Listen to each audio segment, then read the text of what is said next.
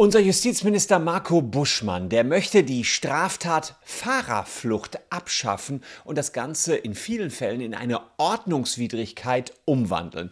Das ganze Projekt liegt jetzt bei Fachverbänden zur Prüfung und er hat ein Eckpunktepapier erstellt, welches ich euch hier mal näher vorführen möchte. Und ich möchte euch was dazu erzählen, dass die Fahrerflucht nicht einfach so vom Tisch zu kriegen ist, indem man einen Zettel hinter die Windschutzscheibe klemmt und einfach ein paar Minuten wartet. Also da gibt es viele Mythen rund um die Fahrerflucht, die kläre ich hier in diesem Video gleich mit auf.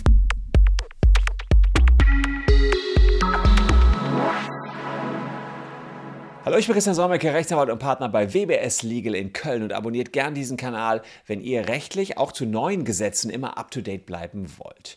Ja, vielleicht kennt der ein oder andere die Situation, ihr seid in Hektik, fahrt aus einer Parklücke raus, wollt schnell zum nächsten Termin, toucht noch ein Auto vielleicht, denkt so, ach, so richtig ist da nichts passiert und fahrt weg. Ja, und damit ist sie schon begangen worden, die Fahrerflucht, eine echte Straftat. Und die kommt häufiger vor, als man denkt. Schätzungen zufolge gibt es 250.000 Unfallfluchten im Jahr. Allein in Hamburg gab es im Jahr 2022 17.000 Unfallfluchten, also fast 50 pro Tag in einer einzigen Stadt. Das ist jede dritte Unfallflucht. Aber unerlaubtes Entfernen von Unfallort, wie es in Wirklichkeit heißt, nach 142 Strafgesetzbuch, ist eine schwere Straftat. Hier heißt es, ein Unfallbeteiligter, der sich nach einem Unfall im Straßenverkehr vom Unfallort entfernt, bevor er zugunsten der anderen Unfallbeteiligten Geschädigten die Feststellung seiner Personenfahrzeugs, Art seiner Beteiligung durch seine Anwesenheit und durch die Angabe, dass er einem Unfall beteiligt ist, ermöglicht hat,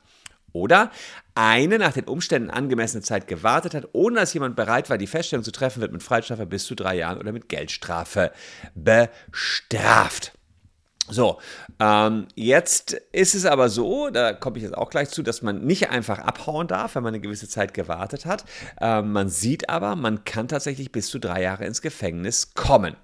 Und äh, was man nach der Wartezeit tun muss, da komme ich gleich drauf hin. Ein Unfall ist ein Sachschaden, der nicht völlig belanglos ist. Wann ist ein Sachschaden völlig belanglos? Na, wenn er unter 25 Euro liegt. Hm, beim Auto sehr selten, dass wenn was kaputt ist, das unter 25 Euro liegt, kann ich mir ehrlicherweise kaum heutzutage noch vorstellen. Und selbst wenn ihr keinen Lackschaden seht, könnte es sein, dass im Auto sich irgendwas verschoben hat, was verzogen hat. Selbst da müsste man eigentlich warten oder die Polizei informieren, wenn eben der eigentliche Besitzer des Autos nicht kommt. Es gilt auch nicht die Behauptung, habt den Unfall nicht bemerkt. Ich weiß es aus eigenen Prozessen, die ich geführt habe für unsere Mandanten, weil ich in meiner Anfangszeit auch viel Verkehrsrechtsprozesse gemacht habe. Die Gerichte werten das fast immer als Schutzbehauptung und dann müsst ihr erstmal darlegen, warum ihr ja, den wirklich nicht bemerkt haben konntet, weil irgendwas war wahnsinnig laut und ihr müsst noch Zeugen haben. Sehr, sehr schwer zu sagen, ich habe den Unfall nicht bemerkt. Es lohnt sich also am Unfallort zu warten und die, die, Polizei zu verständigen, statt im Eifer des Gefechts aus Angst oder Stress einfach abzusausen. Was auch noch eine Möglichkeit ist, wenn ihr denn abgesaust seid, ja, dann könntet ihr, wenn ihr euch nachher bewusst seid, was ihr da gemacht habt, nach Absatz 4, ähm, innerhalb von 24 Stunden nach dem Unfall ja, äh, wenn der allerdings, das muss ein Unfall sein, der außerhalb des fließenden Verkehrs stattgefunden hat und keinen bedeutenden Sachschaden zur Folge hat, könnt ihr euch freiwillig stellen und nachträglich eben zur Polizei kommen und dann wird das Gericht die Strafe mildern oder ganz von der Strafe absehen. Das ist also eine Möglichkeit. Wichtig ist aber, das äh, müssen dann parkende Autos sein, die ihr da getatscht habt und der Schaden darf nicht sonderlich groß sein. Also wenn ihr ein anderes fahrendes Auto getatscht habt, geht das nicht. Da müsst ihr direkt euch einigen mit denen. Das wäre äh, ganz wichtig. Ansonsten ist das auch wieder ja, nicht möglich, sich hier zu exkulpieren nach Absatz 4. Ein Fakt ist, äh, den viele übrigens gar nicht wissen, ähm, Unverflucht gilt nicht nur für Kraftfahrzeuge, auch als Fahrradfahrer, E-Scooter oder sogar als Fußgänger könnt ihr Unfallflucht begehen. Außerdem des Mythos, ähm, Kontaktdaten hinter der Windschutzscheibe. Das da ist, wenn ihr den Betroffenen nicht antrefft. Das ist tatsächlich ein Mythos, der äh, sich hartnäckig in der Bevölkerung äh, hält, aber der gilt so nicht. Die Strafbarkeit kann trotzdem gegeben sein, denn nach der Norm hier ist es so, dass ihr erstmal warten müsst und nach dem Warten müsst ihr, könnt ihr fahren und äh, die Wartezeit, ja, die liegt je nach Schwere zwischen 30 und 90 Minuten, ja.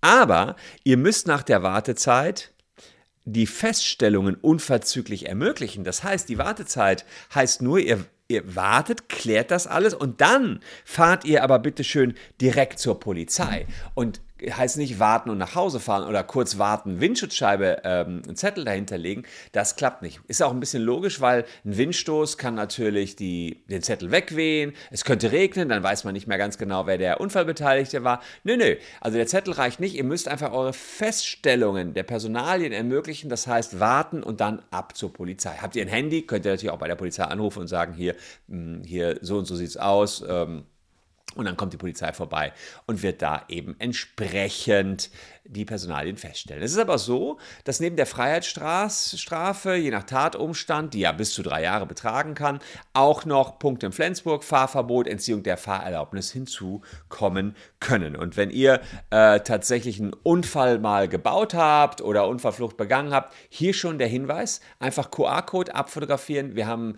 Shasi, die ist eine perfekte Anwältin im Verkehrsrecht. Sie wird euch helfen. Unten auch nochmal die Kontaktdaten. Also wer insgesamt in diese Situation mal gekommen ist, Unfallflucht oder da Probleme habt, der kann uns gerne kontaktieren. Ist eine echt harte Straftat. Shazad macht nicht nur bei uns das Verkehrsrecht, sondern auch noch das Strafrecht. Passt also hier perfekt zusammen.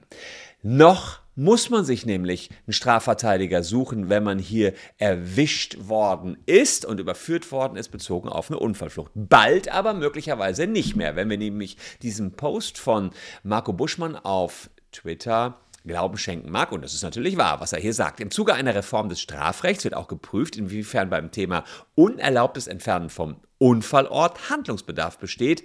In die sorgfältige Prüfung dieser Erwägungen werden relevante Verbände mit einbezogen. Das ist jetzt abgeschlossen. Also die Verbände konnten ihren Senf zu dem Eckpunktepapier dazugeben. Eine Entscheidung, ob und wie eine Anpassung erfolgt, ist noch nicht getroffen. Im Koalitionsvertrag wurde vereinbart, das Strafrecht systematisch auf Handlungs-, Handhabbarkeit, Berechtigung und Wertungswidersprüche zu prüfen. Dabei soll der Fokus auf historisch überholte Straftatbestände, die Modernisierung des Strafrechts und die Entlastung der Justiz gelegt werden. Also er sagt, wir wollen grundsätzlich Straftatbestände abbauen und deswegen gucken wir uns das jetzt auch an und haben mal einige Leute gefragt, ähm, die sich damit auskennen. Da wird wahrscheinlich zum Beispiel der ADAC beteiligt worden sein und, und, und.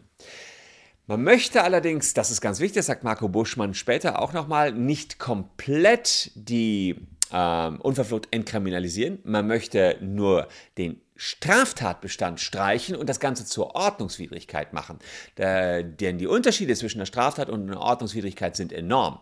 Es äh, ist so, dass bei Ordnungswidrigkeiten höchstens eine Geldbuße zugelassen wird. Bei Straftaten kann man in den Knast kommen. Das geht bei Ordnungswidrigkeiten nicht. Also das ist schon mal erheblich was anderes. Und ähm, Je nachdem, was für ein Strafmaß man bekommt, kann man sogar vorbestraft sein. Und das kann wiederum bei, zu erheblichen Nachteilen bei Arbeitgebern und wo auch immer äh, führen. Ziel der Reform ist es eben, historische Straftatbestände abzuschaffen, das Strafrecht schlanker, zeitgemäßer zu machen. Es soll sich nur noch auf gravierende Normverstöße konzentrieren. Also wenn ihr wirklich Mist gebaut habt, dann soll das Strafrecht greifen, aber eben nicht in jedem Fall. Das ist das Ziel hier. Ob auch Punkte in Flensburg wegfallen, das ist noch ungeklärt.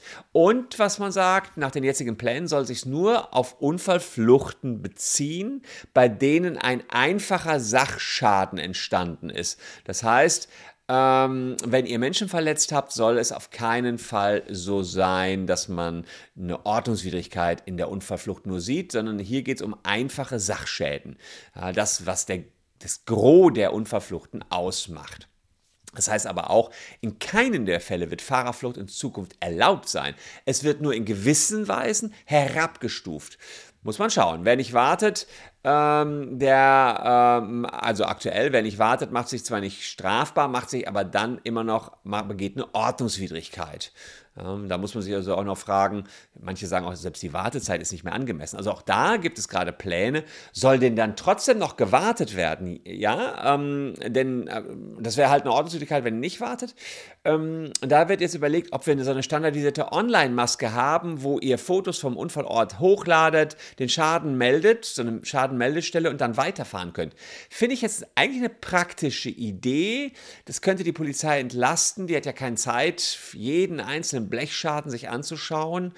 Ähm, und es ist auch so, dass eine am geschädigten Fahrzeug zu fixierende Schadenmeldung bei ordnungsgemäßer Vornahme möglich sein soll. Das heißt, man soll eventuell dann doch wieder den Zettel hinter die Windschutzscheibe klemmen, ist auch eine Idee, die im Eckpunktepapier mal vorgeschlagen ist. Also entweder Online-Maske oder einen gewissen Zettel. Aber der Zettel, ja, der darf irgendwie den, ja, darf ja nicht verwaschen werden und darf irgendwie nicht die Farbe bei Regen abgehen. Also ein bisschen schwierig noch.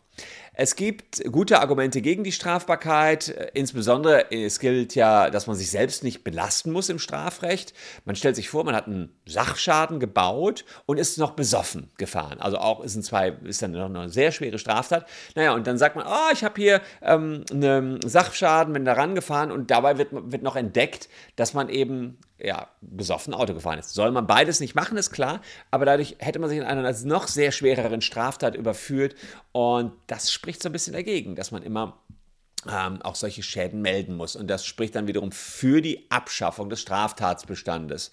Andere haben allerdings Bedenken, wenn man jetzt den Straftatbestand abschafft, dann wird es zu noch mehr Unfallflüchtigen kommen und die Unfallbetroffenen, die bleiben dann auf ihren Schäden sitzen. Selbst wenn es ein Online-Formular gäbe, füllt es vielleicht keiner aus. Das sind die Sorgen, die jetzt aktuell existieren. Ich würde von euch gerne wissen, was haltet ihr von den Plänen, dass man hier zu einer Entkriminalisierung der Unfallflüchtigen beiträgt? Ist euch das vielleicht schon mal selber passiert, dass ihr jemanden touchiert habt, nachher es bereut habt, vielleicht nochmal hingefahren seid, vielleicht euch bei der Polizei dann entschuldigt habt innerhalb der 24 Stunden?